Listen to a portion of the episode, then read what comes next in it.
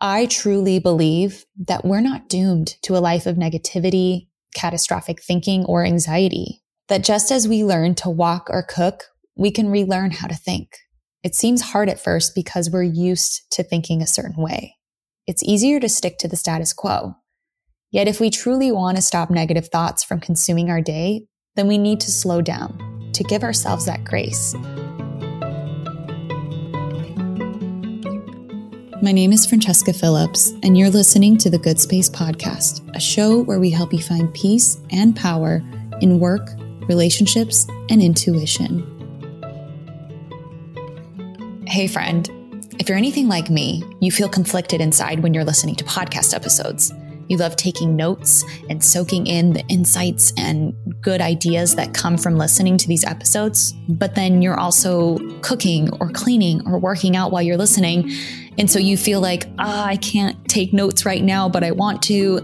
We're going to start a paid newsletter so, the paid version of our newsletter is called The Good Stuff. You're literally going to get the good stuff. You're going to get interview recaps with insights and takeaways and action items and writing prompts. And then you're also going to get every month mini email courses on topics like the ego, law of attraction, energy shielding, manifesting, finance, good health, happiness, deep work, all of those things. You'll be the first to know about new products. You'll inspire new things that will launch. And then you'll also get unique and really cool benefits for being subscribers, like asking questions that will definitely get answered for guests that come up and then other, a lot of other goodies. So what I'm trying to say is the good stuff really is the good stuff. And we need support now more than ever to get this mission growing and going. And we are so grateful for your support and know that together we can get this message of just goodness and love out there. And thank you. And make sure to check out the link in our show notes. And yeah, we'll see you there. In previous episodes, we've talked about how to deal with negative people, how our energy can be affected if we don't learn how to create energetic boundaries. That was in episode 63. Then in episode 65, we shared a process you can use when a trigger response happens. You're in the thick of intense emotions and you want to process it in a safe way. We also shared how to create affirmations that really work in episode 37, Affirmations inherently help counteract the lower vibrations caused by negative thinking. In this episode, I want to talk specifically about negative thinking and a way to stop them from consuming your day. Negative thoughts are different from the topics in those other episodes in a few ways. First, they happen within yourself. Other people can't make you stop or start them or hear your negative thoughts unless you choose to share. When a trigger response happens, it's during a singular intense moment. Negative thoughts are consistently there. They guide the way someone views and acts in the world. Affirmations are great tools that help us rewire the way our brain fires to think new thoughts, but they often don't get to the root cause of negative thoughts. Thankfully, there's a tool I'm going to share with you today that will hopefully help. Laura Denke, my therapist in Los Angeles, created this simple yet powerful method that fits into the CBT model and taught it to me when I first started seeing her in my early 20s. We had her on the podcast, episode 14, to talk about how to better love yourself in a relationship. She's incredible. The process is free and simple and involves a piece of paper and pen. We'll get into the specifics after we lay some groundwork first. I started seeing Laura after I realized I may struggle with anxiety. I'd always been an energetic go getter, but didn't recognize that the constant panic I felt may be a sign of anxiety. Even though I was a good friend and had a lot of people in my life, thankfully, I could get closed off, defensive, and opinionated as a way to push people away. I had emotional bubble wrap surrounding me. When I couldn't control things, I'd have this teapot effect of emotions bursting from the pressure inside. My anxiety hit its peak when I passed out for the first time ever in an urgent care room I'll spare details for any sensitive listeners, but I needed something treated out of nowhere, and the whole situation utterly overwhelmed me. And I passed out. After that, I'd have uncontrollable panic attacks when I was driving, attending events, and on and on. They're terrifying. You feel utterly out of control and helpless. That's when I knew I needed professional help. When I saw Laura, she later defined what I was experiencing as catastrophizing, and that my body's reaction of passing out was a good thing. It was trying to take care of me and to just shut all of that down. But again, it's scary. And I honestly thought I would be stuck like that forever. And I wasn't sure that anything she shared would work, especially since I hadn't had any luck with a few therapists before her. When her method worked, I literally felt like I was given a new life. We'll jump into how to use that pen and paper to your advantage, but I want to spend a quick moment explaining why learning this skill is important. It involves writing and documenting, so I know that may cause some resistance. I truly believe that we're not doomed to a life of negativity, catastrophic thinking, or anxiety. That just as we learn to walk or cook, we can relearn how to think. It seems hard at first because we're used to thinking a certain way. It's easier to stick to the status quo.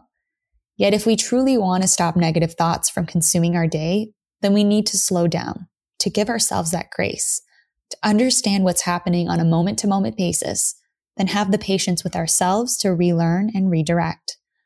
I like to think of this podcast as a shop, and each episode holds within it some tool you can use to feel better and live well. You can listen to each one test what they share, and then decide which one you want to keep in your emotional and spiritual toolbox as you continue on your journey. If you can promise me right here and now you will give this a try for two weeks, you'll be in great shape. Just give it a chance. Also, because this exercise requires writing stuff down throughout the day, I want to give you some options here. So I love writing by hand and inside journals, so filling in columns on a piece of paper wasn't difficult for me. However, I don't want this to stop you from trying this exercise. If you prefer a digital version, I've created a printable worksheet and a Google Sheet that mimics what I would create in my notebook. So pick whichever appeals to you most. And you can get those through the link in our show notes to download it now. And you can follow along as you listen. Or if you want to just check out this episode, it's pretty quick. Take a listen and then see, mm, okay, I'd rather do it this way. So either way, do what's best for you. And of course, if handwriting isn't accessible to you, then the printable worksheet in Google Sheet hopefully will be great options for you. And if it's still not because of some needs that you have, please let us know and we can create alternatives for you. One of the first things Laura had me do was create three columns on a piece of paper. The one furthest to the left was titled irrational, the middle one titled truth, and then the third column on the furthest right is labeled fiction. So every time I would think a negative thought, I had to write it down under the correct column. Then I had to explain to myself why it was r- irrational or fiction or truth. So basically, you had to like categorize what your thought was and if it was irrational, true, or fiction. And then the idea is when you write that irrational, truthful, or fiction thought down, you in parentheses next to the thought, explain why that might not be true. So you basically challenge it. So I'll give you some examples of mine. And this is personal. So I feel like embarrassed, but this is like in my early 20s. So I'm definitely not the same person. I've moved on from that, but I'm hoping that it helps you to understand the difference between the three. Okay. So under the irrational column, one of my thoughts was, he doesn't answer my text right away, so he doesn't love me. and then in parentheses next to it, I said, come on, it's okay. He has things to do, and it's better if we don't talk 24 7. Don't be so eager or jump too far ahead. It's all okay. Concentrate on other things that make you happy.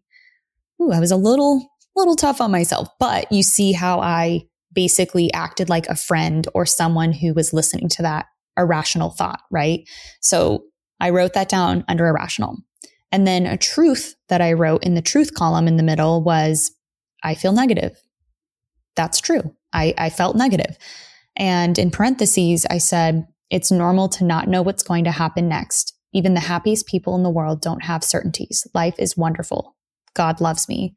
And I'm confident in the miracles that he can create in my life. I deserve joy, love, and happiness, so I lovingly and confidently invite them into my life. Great. So it's true that you can feel negative or you can feel embarrassed or ashamed, but what would you say to kind of counteract or work through that thought, right? And then fiction, so irrational on the left side is like, okay, there is some truth to it, but like the reason for it happening is irrational. So like someone not answering my text right away doesn't mean they don't love me. They could just be busy. They could be a lot of things. So it's an irrational thought to have, right? Truth is it's more middle of the road, truthful, but then it doesn't have the like exaggerations or the rationality on it, but it might be negative.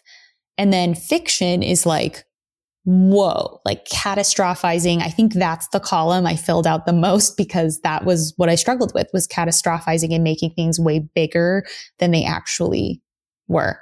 And so some of the thoughts I put under fiction is I'm a failure and no one will ever want me. And then in parentheses next to it, I said, God will always want me and never wants me to feel unloved. You're too hard on yourself. And if you've made a lot of progress before, you can do it again. Ooh, I almost cried on that one. Um, and there's some other ones on like some other pieces of paper, but you get the gist, right? And another example of fiction that Laura actually texted me is if I play sports as an adult, no one will want me on their team because my parents told me that as a child. So I never played sports or even tried and can't now. So again, fiction is like, whoa, taking it all the way out left field. Truth is little negative, you know, and you can even like put thoughts across the three columns. So like an irrational thought is like, oh, that person didn't text me, so they don't love me.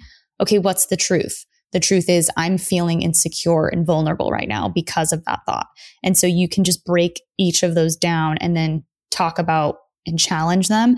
And then obviously things that are like really exaggerated, really like, you know, trigger response, deeply rooted in catastrophe, those are going to be fiction if you need more help on this, let me know. But we have the downloads. We'll have pictures of examples on the show notes as well to help you go through it. But I promise you, it's easier than you think and it's going to be more impactful than you think. So when I first started, I think I wrote about one thought an hour or maybe two thoughts an hour because, you know, it takes some learning to get into the habit of doing it. First, it feels like you're doing it so much, but that's because it's already happening and you're just now recognizing it. But then as I went on, the thoughts got less and less and less. And after a few weeks, I started noticing I wasn't writing any negative thoughts down. Then I realized it's because I had internalized the process. I was automatically and naturally challenging the thought and choosing a better one.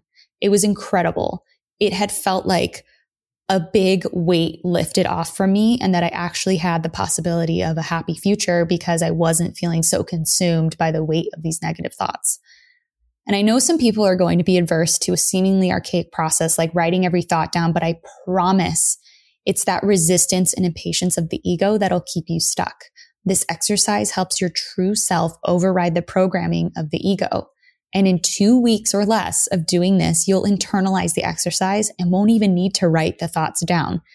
You'll automatically challenge them and pull in the reins. So I please implore, like, give it a try and let us know how it goes.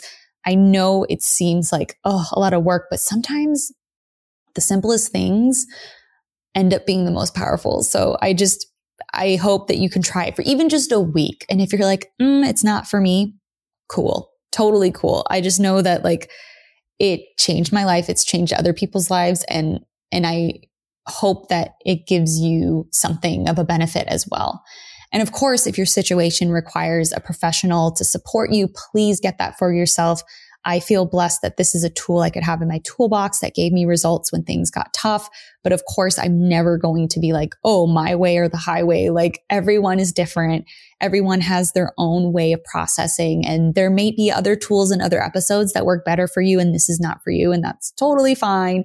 I just, want to help for those people who they like the idea, but it's the resistance of like writing it down that stops them. So, anyways, um, so a few times over the years, I've had to bust out this worksheet and use it for a few days. So after that point, it's been like years and years and I've been fine.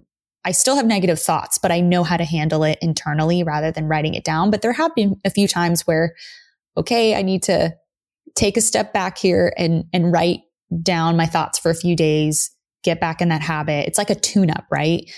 So it doesn't matter how often I need to use it or when. The beauty is I knew I had a safe way to process and pivot the negative thinking I experienced. I felt empowered knowing how to positively care for myself and continue to add more tools every year. You too deserve to feel that empowerment. So give yourself that shot. Keep learning, healing, becoming aware and processing put different emotional and spiritual tools in your toolbox so you know you have them handy when you need them.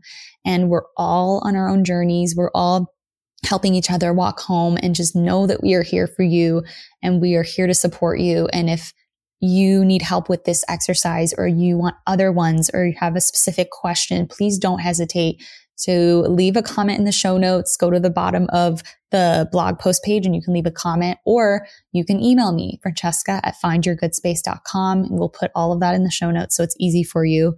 I hope that you have a wonderful day, weekend, night, morning, whenever you're listening to this, and just know that we love you and want to support you. And yeah, talk to you soon. Now it's time for an affirmation. I choose thoughts that support and uplift my best self and lovingly question the ones that don't.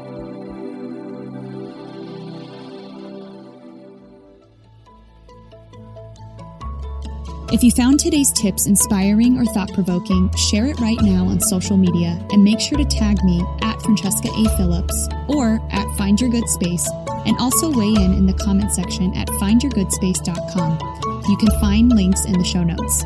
And if you have a spiritual or mindfulness problem that you want me to unpack on an upcoming The Good Space episode or an awesome manifesting story you want to share, give my podcast phone line a ring right now at 917 719 0867. Also, don't forget to download my free morning routine guide. It's what helped me reduce my anxiety, increase productivity, and so much more. The link to everything I mentioned is in the show notes. See you soon.